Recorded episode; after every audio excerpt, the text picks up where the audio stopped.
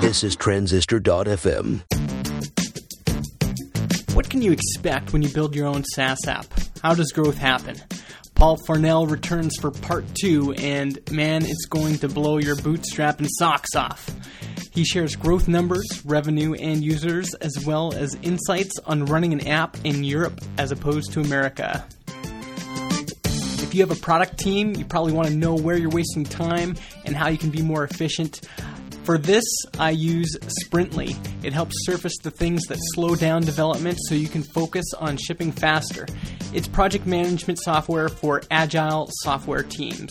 You and your team can try Sprintly for free by going to www.sprint.ly. Listen all the way to the end of the episode today because we've got some news and shout-outs after the interview. Now it's time to get back with Paul in part 2.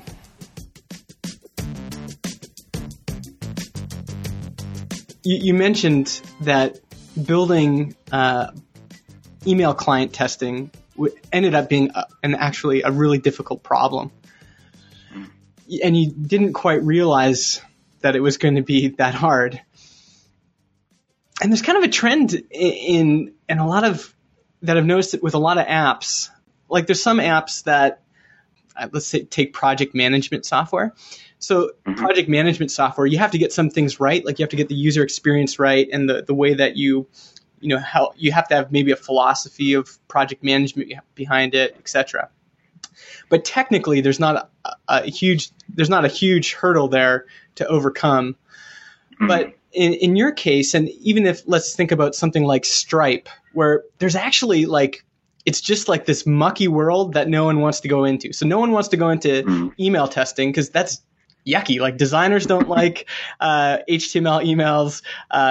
You have to deal with all these horrible clients, you know. And if we take Stripe as another example, you know, here's another like really gross problem you have to deal with. Banks and payment gateways, and you know, it just seemed. What do you think? What first of all, like what got you through that point of saying, well, this is actually a really kind of yucky problem. Like it's not. It ended up being a lot harder to do. What got you through the development of that? And yeah, maybe just start with that. Sure. Yeah. No, I think that's actually really a very perceptive thing, actually. That you mentioned, you know, the trend of there being more things like this, and I think you're right. You know, companies like Simple as well as Stripe, and like these folks who are there's a lot more kind of charging stuff going on in the back end than maybe there was a few years ago. What got us through it? I was just sort of relishing the challenge of making it work, you know, and that incredible satisfaction when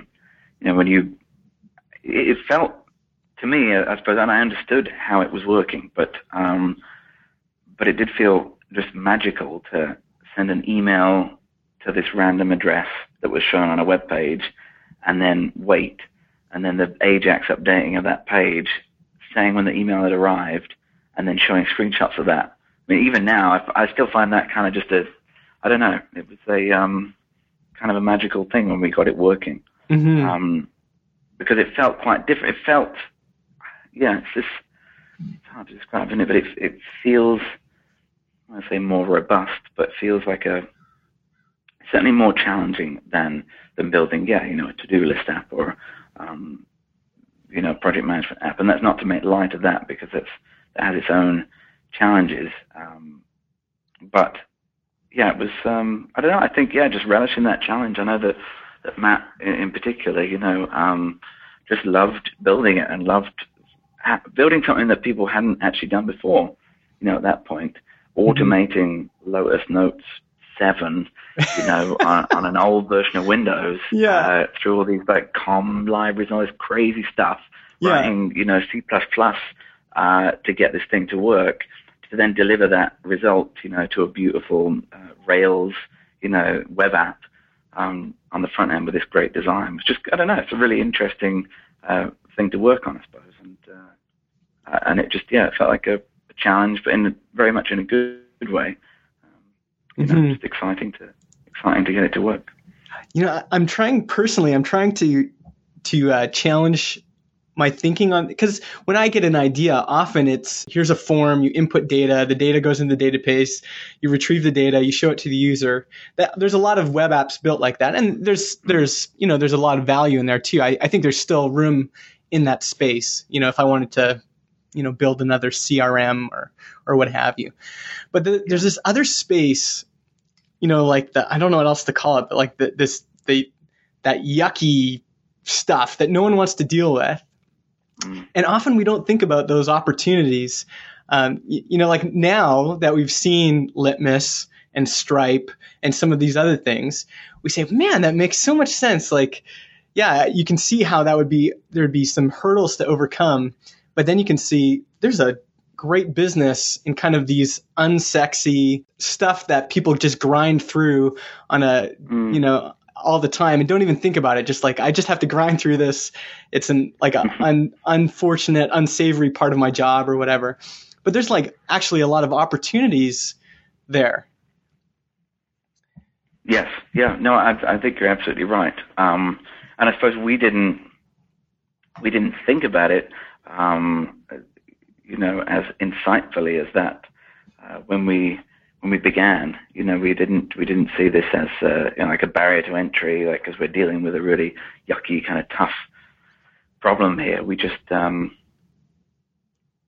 don't know, we just kind of built it because we thought it would be neat, and it seemed like something that people were struggling with, and so there was value in solving that. But yeah, I mean, there are still very, very, very few people doing email testing, and and also as part of our business now, we have an API and lots of integrations with partners who are using our email preview tool within their own applications.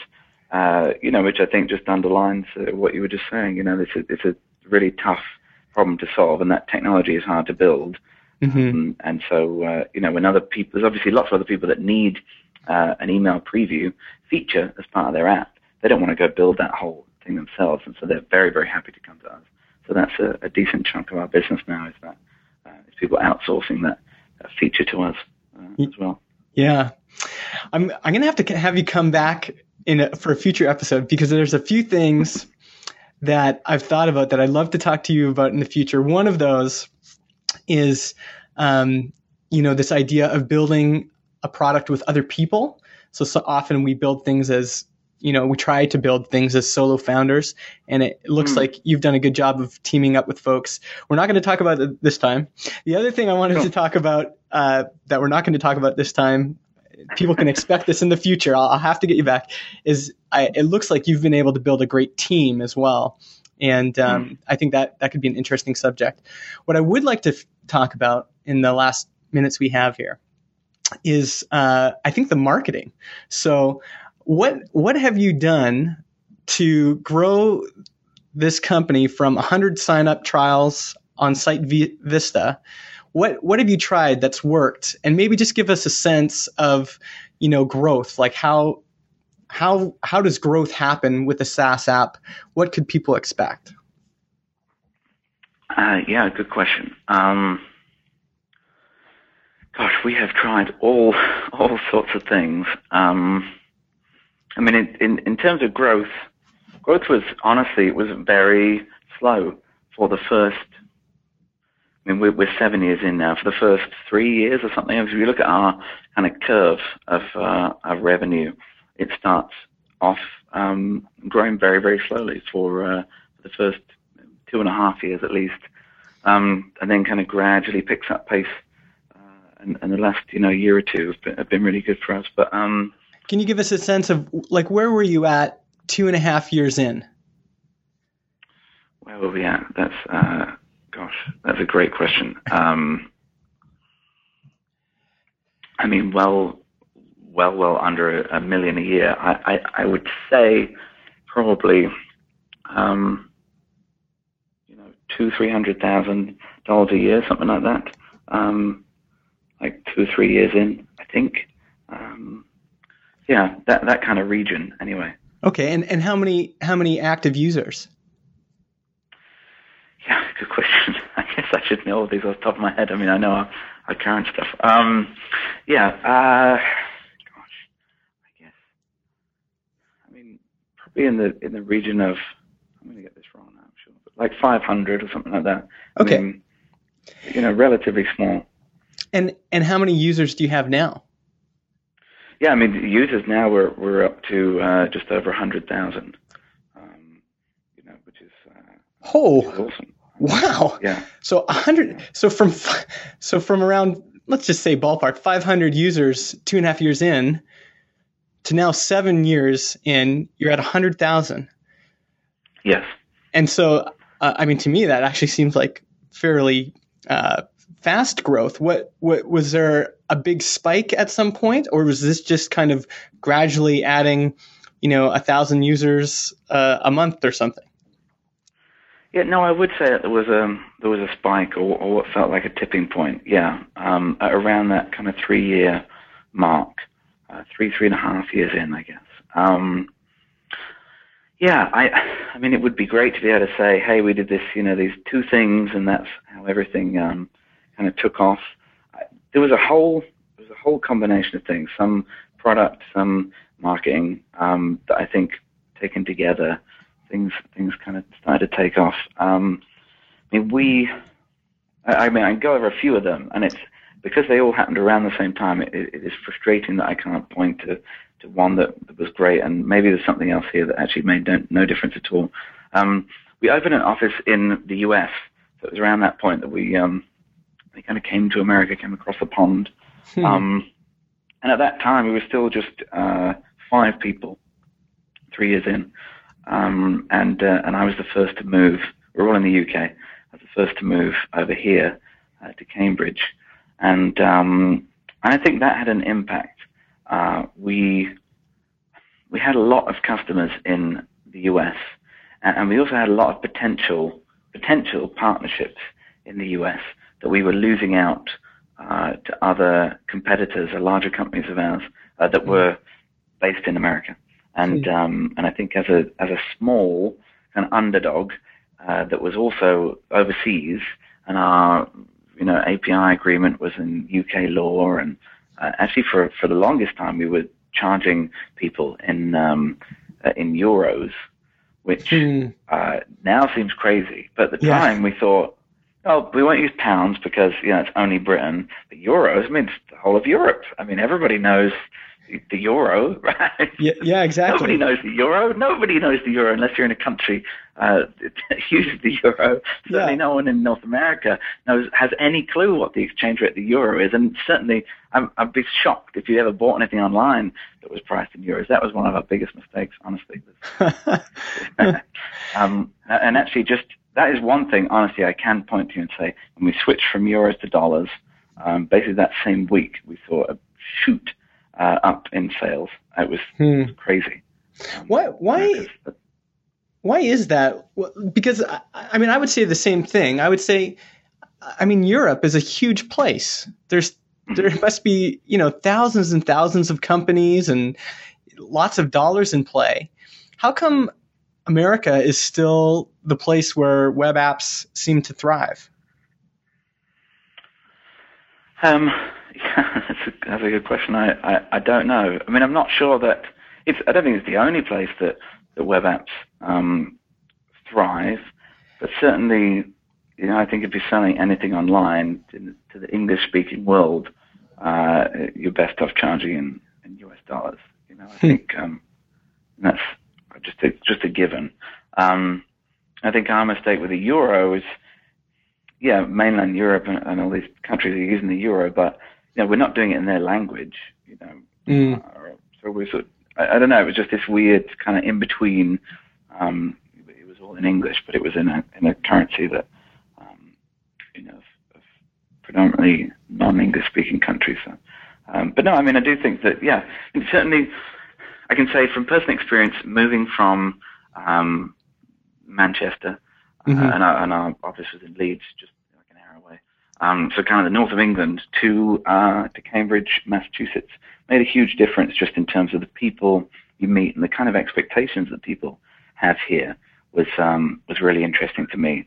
You know, people, I don't know, their kind of goals and their what they're kind of aiming for is so much bigger here. It's crazy, you know. Whereas I think I don't know. I think it's such a generalization, so it's unfair for me to really say it. But you know, I think in Britain at least, people were thinking, the people that I ran into, at least in the north of England, were thinking much, much smaller. So it kind of opened my eyes a bit coming over here, and you know, and kind of living that in a way that just reading about this kind of thing online didn't do. Yeah. Does that make sense? Yeah, yeah. It made a difference to kind of live it. Yeah. So the environment, just being in this environment where, you know, a climate where people, I mean, Boston is a pretty entrepreneurial area. Is it Boston that you're in right now? We I live in Boston. We're in Cambridge, just across the river. Okay, is where our office is. Yeah. Yeah, so that area is quite entrepreneurial. So I can see just sometimes being in that environment where everyone's thinking big and everyone's kind of going after, you know, something bigger than just a local market. That can make a huge difference. Yeah, yeah, I think it. I mean, I do think it did for me. Yeah, just having that kind of energy around you made so much difference, just at least for me personally, you know. And I think kind of reinvigorated us. And then anyway, we began hiring people over here, and Matt moved over here as well. And now most of the team is based in Cambridge. But yeah, that definitely made a difference, having the US presence and winning some of these partnership deals that I don't think we would have ever really got to if we'd have only ever been in the UK. Which is a bit frustrating, I suppose, because you think that, you know, as a software company, you're online, it's the internet, doesn't matter where you are. It still kind of does. You know, some things do. If it's a, you know, if it's a larger deal, or I think just, yeah, it does still matter where you are, whether that's just the kind of public aspect of the company and how much people trust you or want to do business with you, or whether it's even just your own kind of mindset and being around people who are like-minded and are kind of working on similar things. And there are these hubs of that, you know, and the biggest of those are in America. Mm-hmm. Yeah. Now, how big of a deal were those partnerships in terms of your growth? Was that, did that lead to kind of that inflection or tipping point that you had around that time?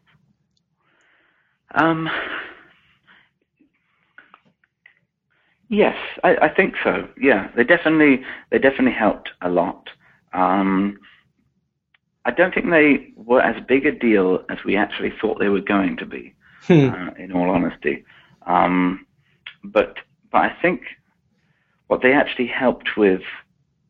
So, for example, you know, you can use Litmus's preview tools from within Campaign Monitor.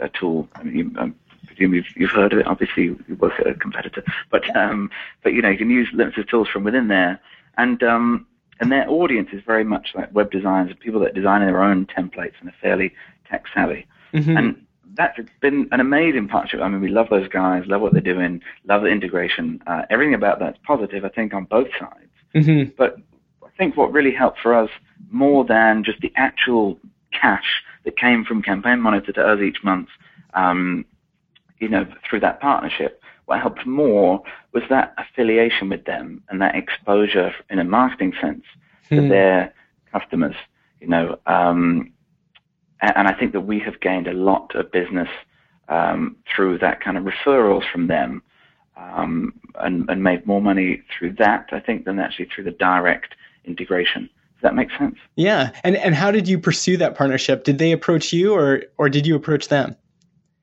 Yeah. So with that one, they approached us actually, in the very, very early days. So they were one of the first people that, that approached us about that. It took us a while to actually figure out the details and get that partnership signed up, a year or two later on. But yeah, they were one of the first people to reach out to us and say, hey, we'd love to integrate this into our product, which was actually, you know, at that time we were getting a few inquiries like that from email service providers, and that was a side of the business that we hadn't ourselves considered, you know, this kind of integrations side of things that turned out to be, you know, a great channel for us. Yeah. Yeah. And what else? What else did you think that you've done that has worked for you in terms of, because the biggest problem a lot of people have is just getting people to know, first of all, know about your company and your product, and then getting them to care. So what have you done, do you think, in that respect, getting people to just even know who you are? Yeah. I mean, in the earlier days, I think one of the things that set us apart was the design of the software. This, I don't know how, you know, replicable this is for other people listening here, but at that time, yeah, there were fairly few sites. There were, you know, sites. I'm trying to think of some of the names out, but like CSS Beauty. There were like a handful of these kind of showcase sites that would, you know, pick up on cool new CSS design. This is around the time, I guess, or a little bit after, of the whole switch from tables to CSS. Mm-hmm. And obviously, being a tool for designers, a big source of traffic for us was when we would get featured on these sites. And so, actually, just, you know, trying to build we got featured a lot when we first launched the site Vista, because we had quite a unique design with this fruit as part of it then, and then we got featured at quite a bit again when we relaunched as Litmus and the redesign there. So so that definitely helped a lot to get the word out around our target audience that's being featured on those sites. I mean, honestly, I knew a fair few people in the industry through doing the freelance work for a while. So getting them to kind of share it, and this is the whole blogging thing, you know, kind of big event, but. Having people write reviews of us and share their thoughts on their blogs and that kind of thing in that industry that was all fairly close-knit, and I guess still is. Mm-hmm. That was definitely really helpful. I mean, maybe it sounds obvious.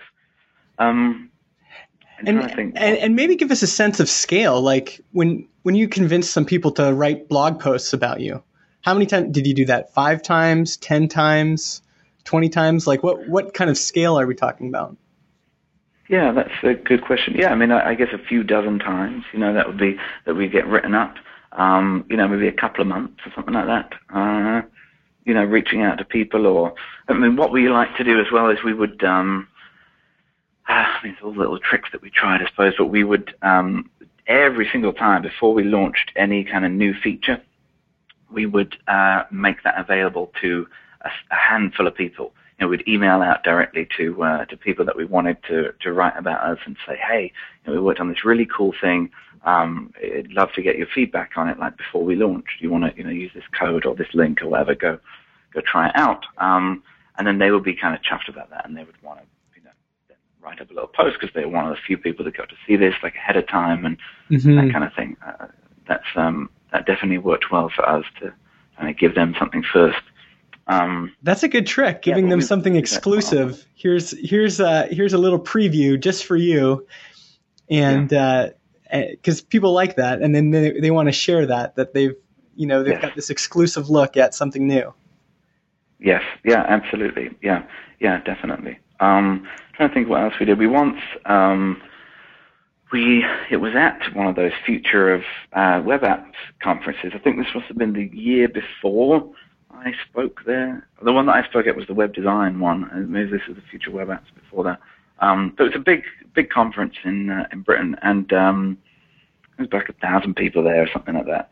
And we wrote a script that would, from their like conference social networky site, it got all of the websites of the attendees or the domains of them.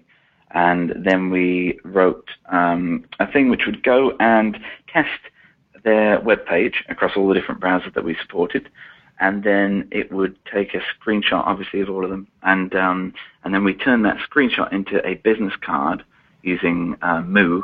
If you've used Moo for their business card printing, and so what we ended up with was this enormous number of business cards, and on one side it was a screenshot of their website, and on the back it was a little blurb about Litmus and a link to go view the browser test results that we'd done of their site. And then we didn't actually pay the conference anything. We weren't a kind of sponsor or anything like that. Mm-hmm. But I just went there, got a table, put the table in the middle of the entrance, and laid out all these cards across the table. So as you came into the hall, you had to walk by this this table that had all these little pictures on it, and you kind of look at it. Oh, hang on. And I think we had a little sign or something. And you realize, oh, these are all people's websites. Oh, wow, that's my website, you know. And then you you grab the card and you look at the results, and at least we got quite a few sign-ups for that. I love that. I love that idea.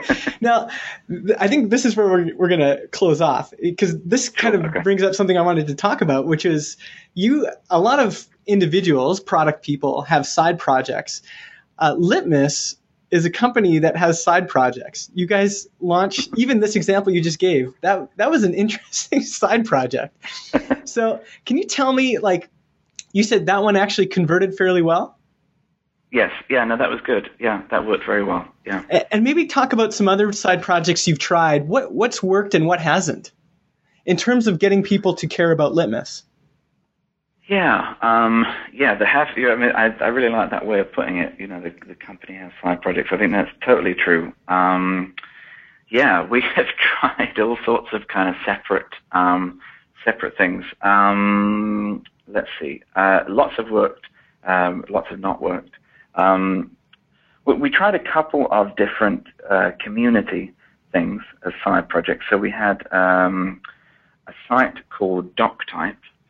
Mm-hmm. What's at the top of an HTML page, and that was going to be a community for web designers. Well, it was, and we set that up. It was around the time that Stack Overflow had launched, and we loved that style. Mm-hmm. But this was before Stack Exchange or even the paid version of that.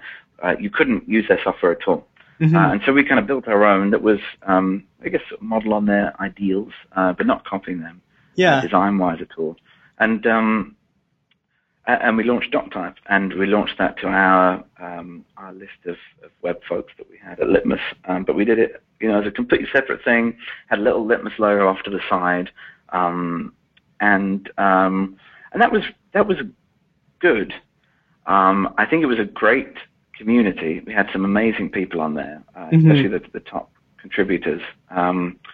Ultimately, I think as a project to get people to sign up for Litmus, it was not great, and we did end up shutting it down. Sadly, mm-hmm. a few months back, we shut it down. We kept all the content, but it's all just kind of static, read only.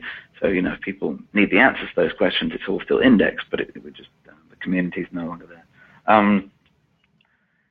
I think the problem there for us was that it became more of a discussion forum for web design people as opposed to email marketing people, mm-hmm. which is absolutely fine.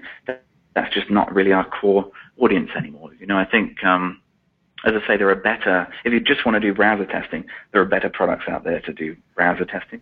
Mm-hmm. And so, we really need to reach email folks rather than web design folks these days. Mm-hmm. And so it wasn't really successfully doing that, wasn't converting people as well as it could. So, we have to kind of focus where we can. Yeah. And we shut that down. Was there another side project that you felt like was particularly effective in kind of feeding a funnel into Litmus? Yeah. I'm trying to think. I mean, there's been a few. Something that we launched years and years ago, actually now, was a tool called Fingerprint. Mm-hmm. Which was a way of letting you see what email clients people on your mailing list were using. So you embedded this little bit of HTML code, and then you sent out your newsletter as normal to your list, and then we would give you charts saying, X% of people using Apple Mail, X% using Outlook, all that kind of thing. Mm-hmm. And actually, at the time, this is fairly common now. Or is becoming more common as a tool as part of other email marketing platforms. But at the time, mm-hmm. nobody's actually done that before. Yeah. And so that was fairly unique. And so what we would do, we put our own. We would aggregate all the stats for people that had used this tool and put them up there as charts. And that was like the only source of reliable information for which email clients were popular. And so that got tons of traffic, and actually it still does. And we redirect it. People still hit the old URL. That worked really, really well. And that was, so that was its own product. You could pay for these tracking codes. The stats, of course, and the content on there were free. But that was really good. And that's obviously very targeted to, you know, if you care about which email clients people on your list are using, then you're going to care about how your email looks across those different email clients. That felt like a much better, lead in to the core Litmus service. And what we eventually ended up doing is folding Fingerprint into Litmus, and now we have this email analytics tool, which is part of Litmus, that you get on certain levels of price plan, which does the same thing and much more, and that's the analytics part that I touched on at the beginning. So Fingerprint is no longer in that sense, but that was a great, a very, very successful, I mean, so successful it became part of the core product. So that's a nice example of something that worked well. Yeah. You know, I think what's great that I've been able to, like Litmus, you do try a lot of things. So there's these side projects, and I think it's great that you can start something and try it out.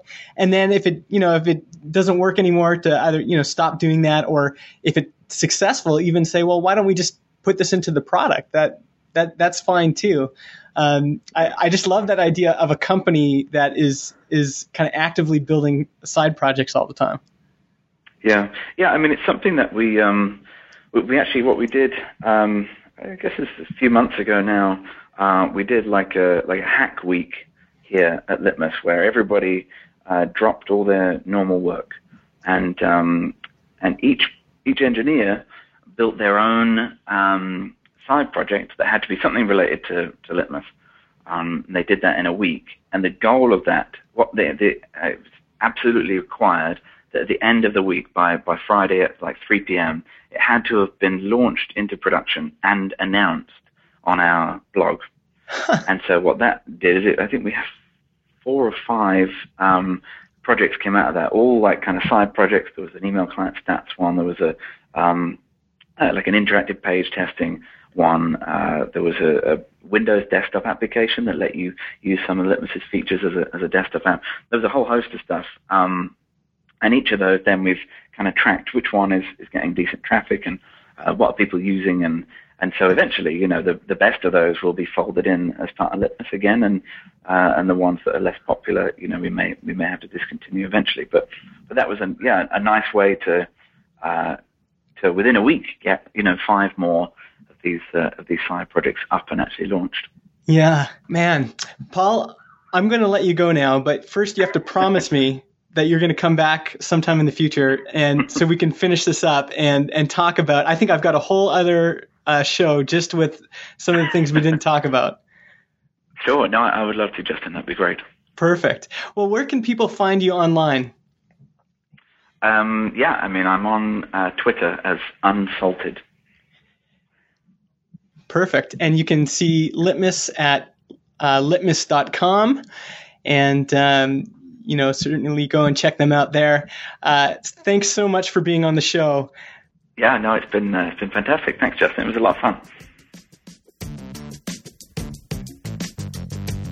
Now it's time for some news and some shout-outs. First, I'd like to give myself a shout-out. I'm writing a book called Product People Secrets. You can find out more by going to productpeople.tv/book. I've interviewed some really great people like Jason Fried, Patio 11, Brennan Dunn, Nathan Berry, Rob Walling. And right now I'm writing a book that will feature their secrets, the techniques, beliefs, and habits they use to launch successful products. You can sign up at productpeople.tv/book and get a sample chapter, as well as a chance to win a deluxe package when the book comes out.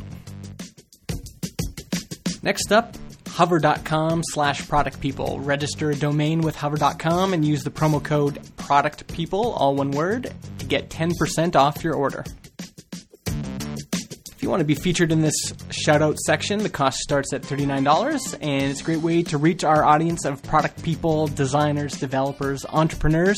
To purchase a shout-out, you can go to productpeople.tv/shoutout. I'll see you guys next time. Thanks for listening.